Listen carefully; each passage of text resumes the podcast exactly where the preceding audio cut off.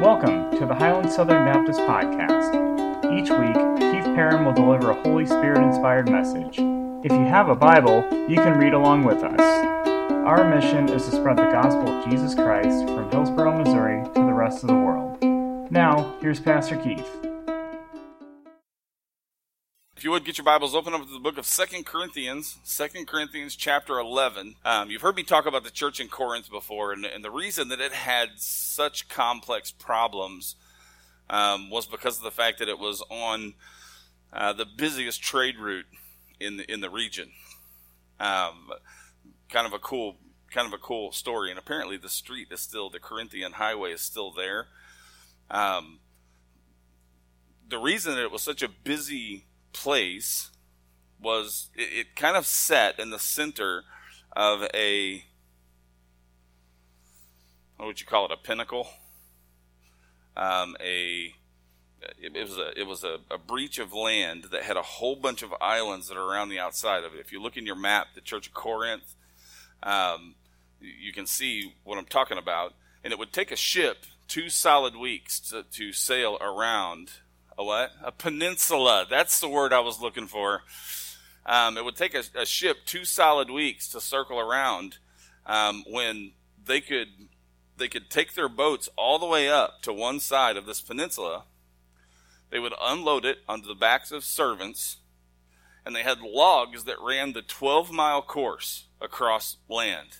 It would take them one full day to pull their boat to Corinth they would stay in Corinth for the night, and then one full day to pull the boat the rest of the way to the other end of the peninsula.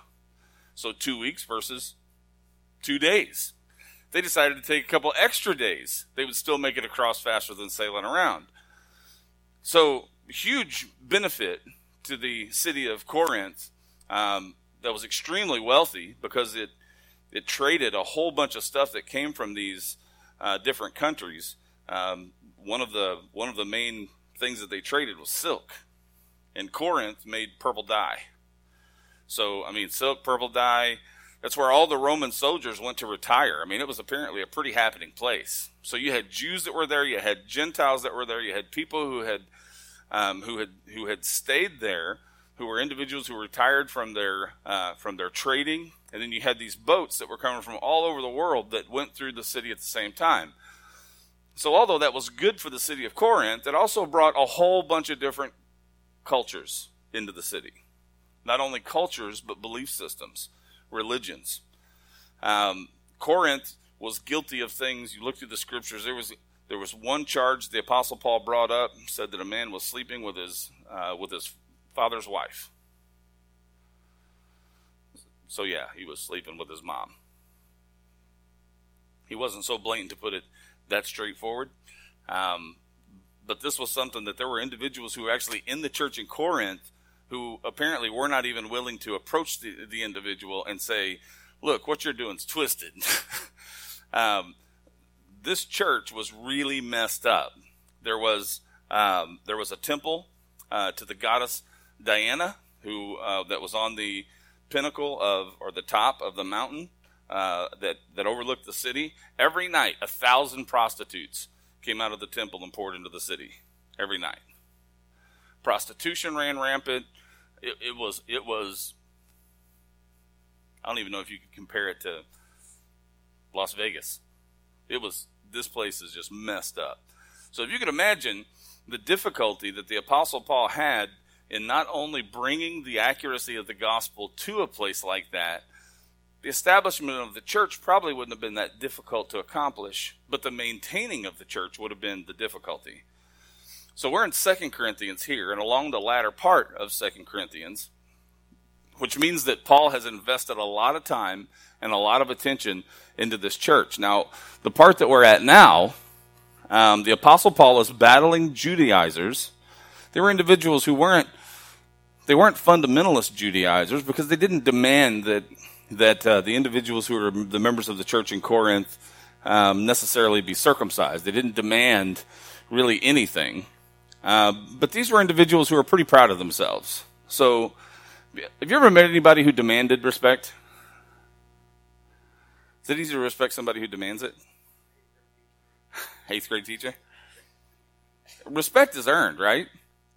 But I'm sure all of us have met those people who make themselves so big to the individuals that are around them, and so um, they're just pompous individuals. They they demand. You ever? I'll tell you, there was one, and, and I'm not saying that this was a bad guy. I believe he was a really good guy. Gerald Davidson.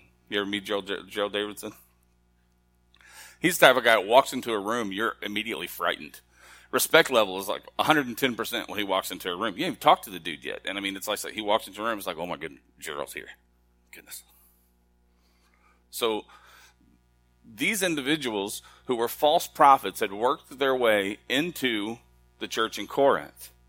And they were individuals who um, had established for themselves, through them being individuals who it's kind of funny because I was sitting in the office this morning talking, and this topic came up, and I was kind of like, "It's got to be the Lord," because it was something we was discussing before church even started. Um, these were individuals who boasted in themselves to the extent of them actually making themselves something in the eyes of the people in the church in Corinth. So the Apostle Paul um, sees himself being compared to these individuals who had made themselves big an influence. So, how much time has the Apostle Paul invested into this church? A ton. Well, the Apostle Paul is the type of person that is not going to go in and take advantage of the circumstances in order to falsely make himself appear to be intimidating, make himself appear to be someone who is demanding um, a level of respect. So the Apostle Paul's kind of feeling like these other false um, apostles are coming in and they're taking the hearts and the minds of the individuals, trying to take the hearts and minds of the individuals who are members of that church. Paul had made himself small, humble, as the Lord demands. These individuals came in, made themselves tall, proud, as the Lord condemns. And this was what Paul was dealing with these individuals were potentially going to have more influence over the, the members of the church in Corinth than Paul himself was. Paul was not a false apostle. Um, he goes so far as to demand this. We get a little bit farther down, but that's where we sit when we enter into 2 Corinthians chapter 11. So read along with me if you would. He said, I wish that you would uh, bear with me in a little foolishness, but indeed you are bearing with me. For I am jealous for you with a godly jealousy. For I, re- I betrothed you to one husband, that to Christ I might present you as a pure virgin. So in these first two verses, he's he's establishing this this uh, uh, he's establishing this position with them. I'm jealous for you with a godly jealousy. Now he's not meaning that he's jealous of their position, jealous of the way that they look at things. He, he's jealous in the same sense that God is jealous towards us. It would be the same as um, you know, God being all knowing, but I can tell you as a pastor that this is this is where my heart's at. I know a lot of you in the circumstances you walk into when you leave here on Sunday. Going to work on Monday, I know the circumstances you're walking into. I know your struggles, I know your temptations. Many of you share these things with me. And I can tell you when I get out of bed in the morning, I'm going to praise God that that I do believe wholeheartedly that you're going to be able in Christ to grow through whatever temptation or influence that you may face in that day. Okay? But the jealousy side of that is I know that any one of us are capable of failure. It's jealousy in the sense of I want you to serve the God that I continually preach to you about on every Sunday knowing that you're facing a very real adversary in the world who's doing everything that he can to try to take you apart piece by piece. The jealousy is I don't want you to go and serve Satan and his minions. So, this is the jealousy that Paul's talking about that he has towards the individuals in Corinth. And of course, this is towards those individuals who are actually preaching the non doctrinal stuff to the individuals, those false apostles, if you will, um, they're, the, they're the ones that he's actually saying that he's jealous um, for the people of Corinth about. Verse 3 he says, But I am afraid lest as the serpent deceived Eve by his craftiness, your minds should be led astray from the simplicity and purity of devotion to Christ. Now, he could have said anything with depth and clarity um, about the walk in Christ that, that he wanted to. He could have said anything. He could have went as deep as he wanted to go, as theological as he wanted to go. He could have went here.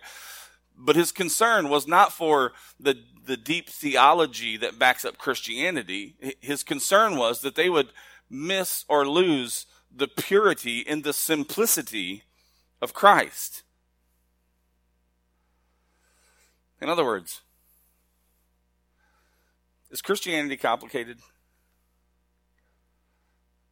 Unless we make it that way, right? And Christianity become, can become about so many things. And I know this in my own life. For, for the over 30 years that I've been a believer in Jesus Christ, I, I know for a fact that we as in, individuals can get caught in even, I mean, I work for the Lord. I, I'm in a vocation working for the Lord. And have become so busy that I've forgotten the purity and the simplicity of Christ. You ever yeah, have you ever had to remind yourself why you do what you do? In Christianity, reminding yourself why you do what you do is the purity and simplicity of Christ. It's it's the love that we too often forget about. It's the love that encourages sacrifice. It's the love that encourages humility. It's the love that puts us in our place. It keeps us from becoming too big for our britches. Because the ground's level at the cross. From our own pers- human perspective, even though Jesus Christ would stand and say every one of us are worthy, from our positions, none of us really are. We know that in Him, and only in Him, are we something, that apart from Him, we are nothing. We know that apart from Him, we can do a lot of things, but we can't do genuinely good things apart from Him. Genuinely good things, eternal things, only happen in Him. So the encouragement for us to continually be reminded. Why do we do vacation Bible school? Vacation Bible school. For those of you that worked it, is it chaotic? It's chaotic. Could it step on your last nerve? It can step on your last nerve.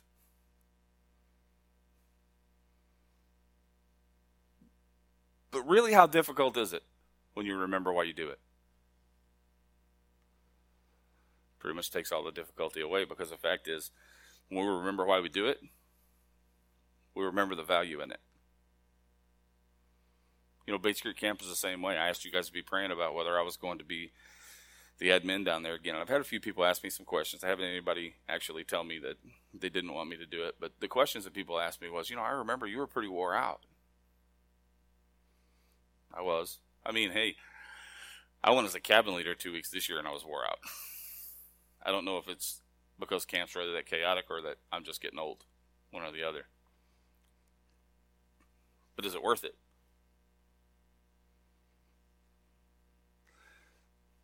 You know what the Lord reminded me when they asked me to do this? That in 20 years, over 2,000 students have come to know Jesus Christ, their personal Lord and Savior.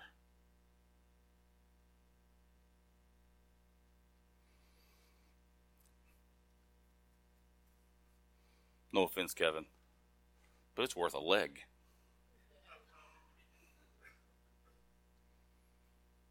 You know that it gets so hard. Life gets hard.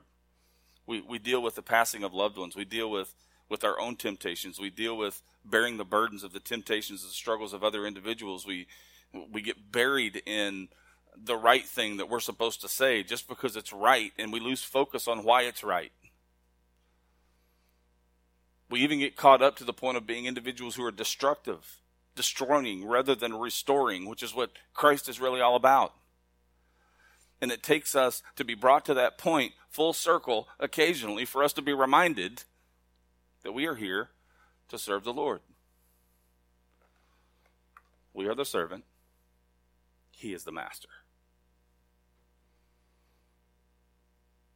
Yet He calls us friends. The purity and simplicity of Christ?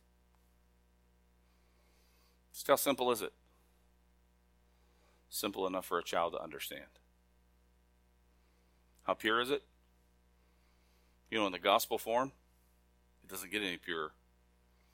Jesus Christ came to earth as a human being, lived the perfect life, died on the cross for our sins, rose from the grave three days later, defe- defeating death for us, paying the full penalty. You see, that's the message of the gospel before we get a hold of it. Once we human beings get a hold of it, we're capable of really messing it up. We're capable of really making it complicated. I said last week that I'm in a position in this church that I could very easily be sued. I give somebody counsel inside that office, that individual could walk out of that office and file a lawsuit against me. But the one thing that protects me, if you have an issue with me, it's not my issue because I'm going to tell you exactly what this is. Your issue's with God, it's not with me. So file a lawsuit against God and then come tell me how that works out.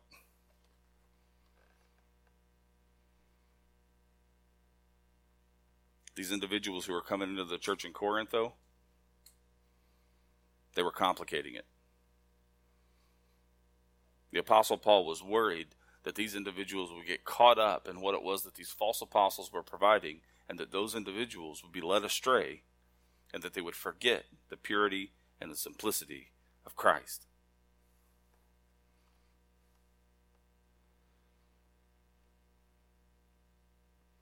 Verse 4 says, For if one comes and preaches another Jesus whom we have not preached, or you receive a different spirit which you have not received, or a different gospel which you have not accepted, you bear this beautifully.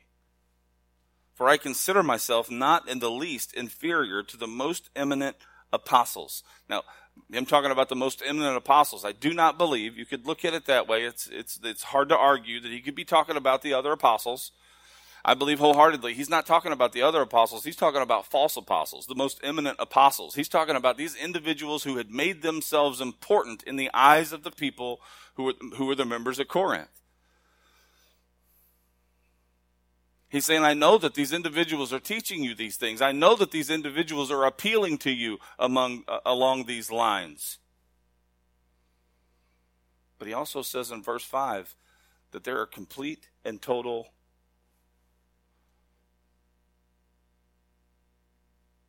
conflict with the truth. They're being told another gospel. They're being taught about another Jesus.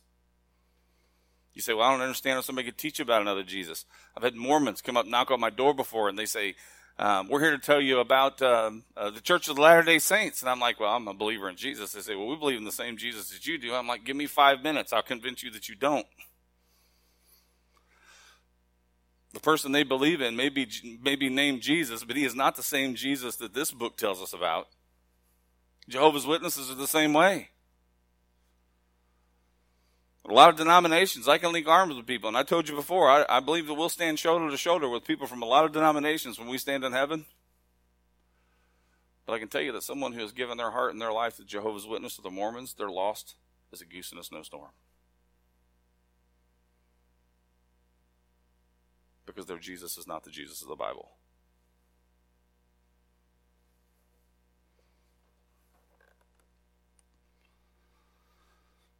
Verse 6, he says, But even if I am unskilled in speech, yet I am not so in knowledge. In fact, in every way we have made this evident to you in all things. Or did I commit a sin in humbling myself that you might be exalted because I preached the gospel of God to you without charge? I robbed other churches, taking wages from them to serve you. And when I was present with you and was in need, I was not a burden to anyone, for when the brethren came from Macedonia, they fully supplied my need. And in everything, I kept myself from being a burden to you, and will continue to do so. There were people sharing blatant lies about the Apostle Paul. They were saying that the Apostle Paul was a burden on the church, and that he robbed other churches. The truth was, the support that he spoke of was support that was brought to him by Timothy from the church in Philippi. When the Apostle Paul traveled to these churches on his missionary journeys, he knew the churches that struggled. He knew the churches, and the churches that struggled, he would not demand money from. He was a tent maker. He would go and make tents to earn his own money. And then other churches that were established and were well off, those churches sent individuals to continue to support the apostle Paul financially. These apostles turned it around on him and said, he's robbing other churches and he's here to take advantage of you too.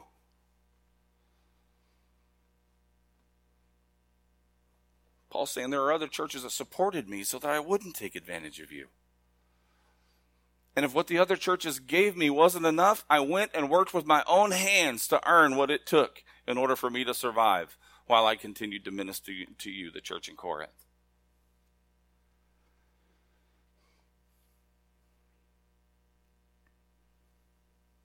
Verse 10 says, As the truth of Christ is in me, this boasting of mine will not be stopped in the regions of Achaia. Why? Because I do not love you? God knows I do.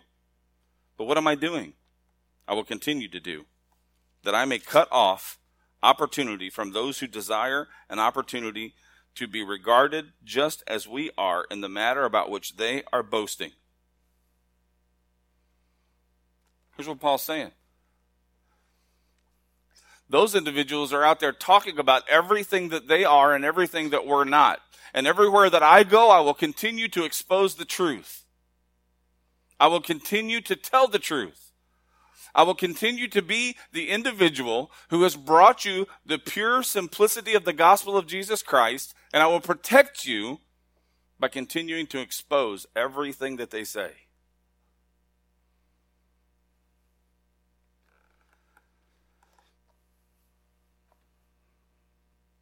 Verse 13, he says it clearly. For such men are false apostles, deceitful workers disguising themselves as apostles of Christ. No wonder, for even Satan disguises himself of an angel as an angel of light.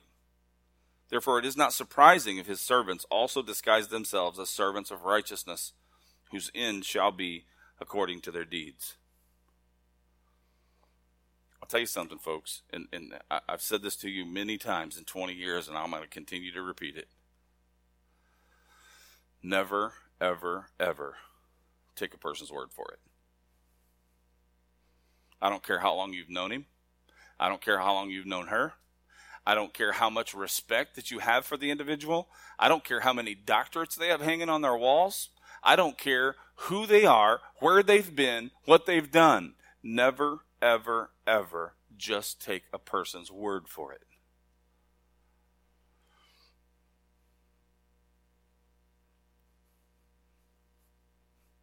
Talked to a couple of churches down at camp. Church members who said that their churches have gotten in the habit of not even encouraging people to bring their Bibles. I used to have a problem with this quite a few years ago because I thought, you know, we put those words up there and people are going to stop opening their Bibles to some extent, I still kind of hold that position. Because I don't want people to forget where books are in the Bible. I want them to be able to find the book when somebody says, you know, look for the book. We sit in classes and individuals looking for books. I think that it's great for a person next to somebody to find the book for them, to kind of show them where it rests in, in uh, the middle of all of those 66 books. But then I kind of grew to the understanding that some people just aren't going to bring their Bibles. And what if somebody who's lost walks into a church? Never held a Bible before. At least they can see it. And I've challenged you many times before because I've put enough time and effort into the messages that I preach. Check me out. We are entering, and, and we've been here for a while, we are entering an era in our culture where the Bible is not being accepted as complete.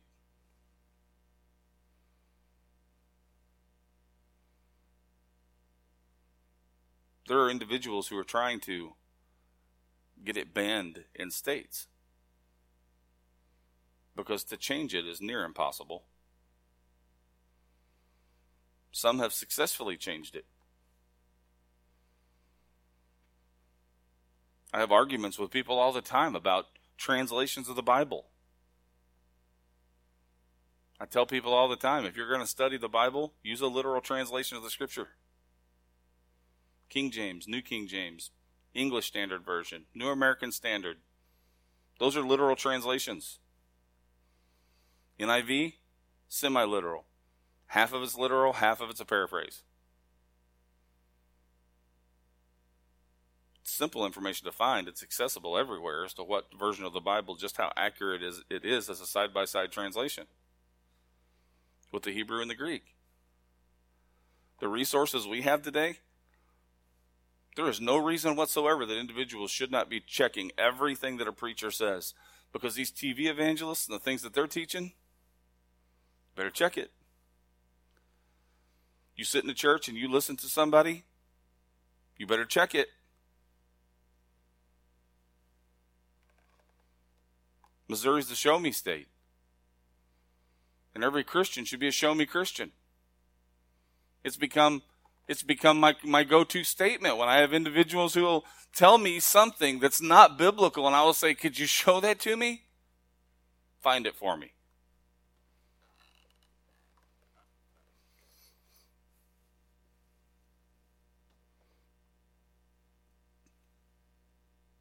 It's pretty eye-opening for such men are false apostles, deceitful workers, disguising themselves as apostles of Christ. Disguising themselves as apostles of Christ.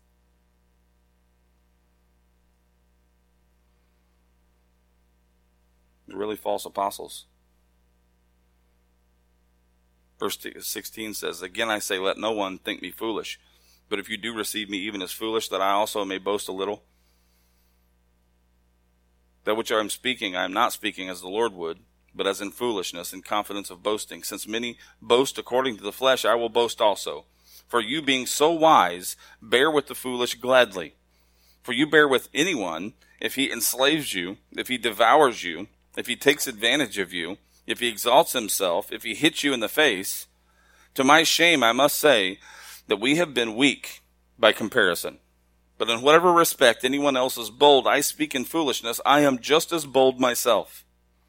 Are they Hebrews? So am I. Are they Israelites? So am I. Are they descendants of Abraham? So am I. Are they servants of Christ? I speak as if insane. I more so. In far more labors, in far more imprisonments, beaten times without number, often in danger of death. Five times I received from the Jews 39 lashes. Three, three times I was beaten with rods. Once I was stoned. Three times I was shipwrecked. A night and a day I have spent in the deep. I have been on frequent journeys and dangers from rivers, dangers from robbers, dangers from my countrymen, dangers from the Gentiles, dangers in the city, dangers in the wilderness, dangers on the sea, dangers among false brethren I've been in labor and hardship through many sleepless nights and hunger and thirst, often without food, in cold and exposure. Apart from such external things, there is the daily pressure upon me of concern for all of the churches. Who is weak without my being weak? Who is led into sin without my intense concern? If I have to boast, I will boast of what pertains to my weakness. The God and Father of the Lord Jesus, who is blessed forever, knows that I am not lying in Damascus, the ethnarch under under Aretas, the king, was guarding the city of the of, of the of the of the Damascenes in order to seize me, and I was let down in a basket through a window in a wall, and so escaped his hands. Boasting is necessary, though it is not profitable. But I will go on to visions and revelations of the Lord. I know a man in Christ who 14 years ago, whether in the body I do not know or out of the body I do not know, God knows, such a man was caught up in the third heaven. And I know how such a such a man, whether in the body or apart from the body, I do not know, God knows, was caught up into paradise and heard inexpressible words which a man is not permitted to speak. On behalf of such a man I will boast, but on my own behalf I will not boast except in regard to my weaknesses. For if I do wish to boast, I shall not be foolish, for I shall be speaking the truth, but I refrain from this, so that no one may credit me with more than he sees in me or hears from me. When somebody boasts, what do they boast about? They boast about themselves. They boast about what they have. They boast about how good they are. They boast about how great of an individual they are or whatever they do. Paul says, You want to see an accurate picture of what somebody looking like is boasting? Someone who's genuinely a Christian, their boast, what it looks like, is they're constantly putting themselves in uncomfortable situations. They're constantly putting themselves in danger. They're constantly putting themselves sacrificial places. They don't look for the mountaintop, they look for the valley.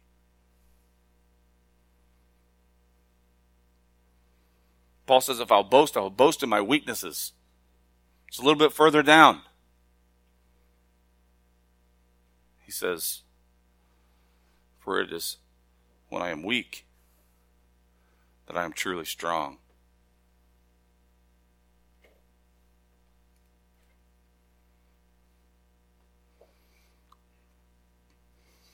You want to be able to share the gospel?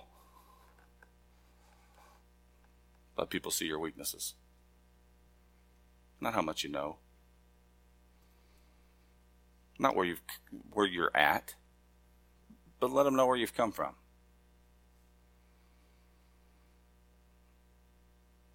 Because the truth is, for Christ to shine,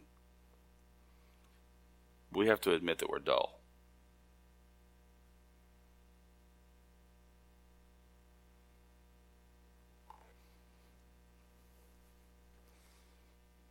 Because in the purity and simplicity of the gospel, Who's the one that should truly be exalted? Of course, Christ is. And how does that happen? He has to be lifted up. And in order for him to be lifted up, where do we have to be? Beneath him.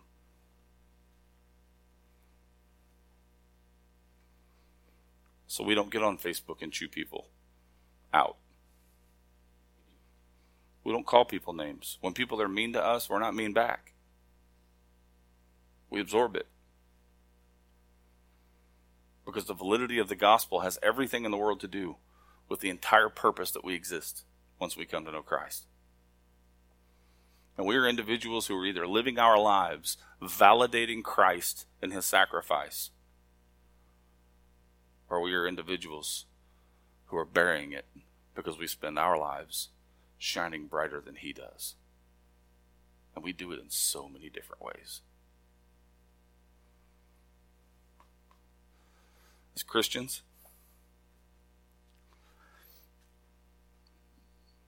the world needs to know that we're no better than anybody else.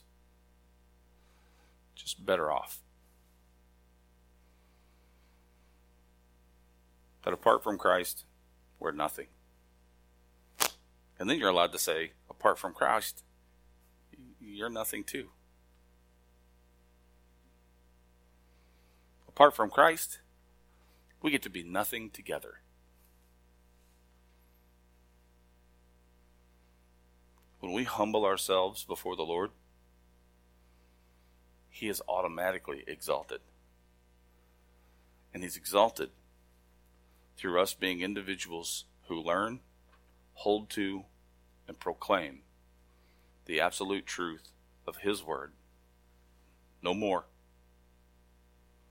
and no less. He came to seek and save the lost. What part are we playing in that? when I ask you today, if you're here today, you've never professed Jesus Christ, your personal Lord and Savior, this is invitation time. Time for you to come down down here and just say, "Hey, I want to be saved. I can't save you, but I'll take the time that is necessary to make sure that you understand the one who can." I think that most of the people in here are people who've already given their life to Christ, though. I stand here today telling you that I know that this is a constant struggle. Regardless of what front we may put on, regardless of what face we may wear, we feel the weight of our fallen nature every day. And we struggle. And I thank God that we struggle.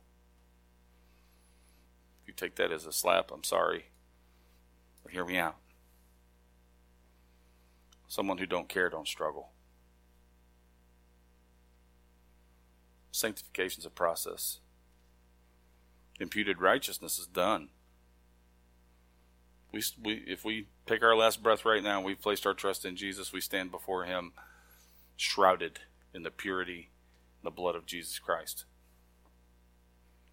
But sanctification is a process.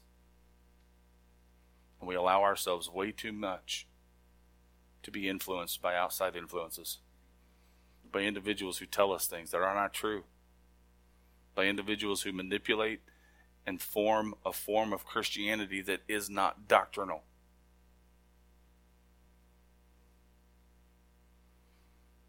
Always remember. How many of you guys have a smartphone? You know, on that smartphone, there's a little button. If you take a pen or a toothpick or something, you got to look for it because it's typically a very little button. And if you push that little button in, it'll put your phone all the way back to a factory reset.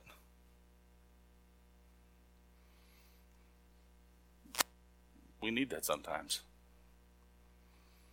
The purity and the simplicity of the gospel will always give us a place, a fresh place for us to take a fresh look at everything that we know and everything that the Lord wants us to know. So, whatever the Lord may say to you today, I can ask no more than for you to just be obedient to His Holy Spirit. He speaks to you. Don't leave this place today without having a conversation with Him. Thank you for joining us today. If you have questions about becoming a Christian, prayer requests, or just want to say hello, you can reach us at facebook.com forward slash Highland Southern BC. We hope that this message was encouraging to all of our listeners. Have a blessed week.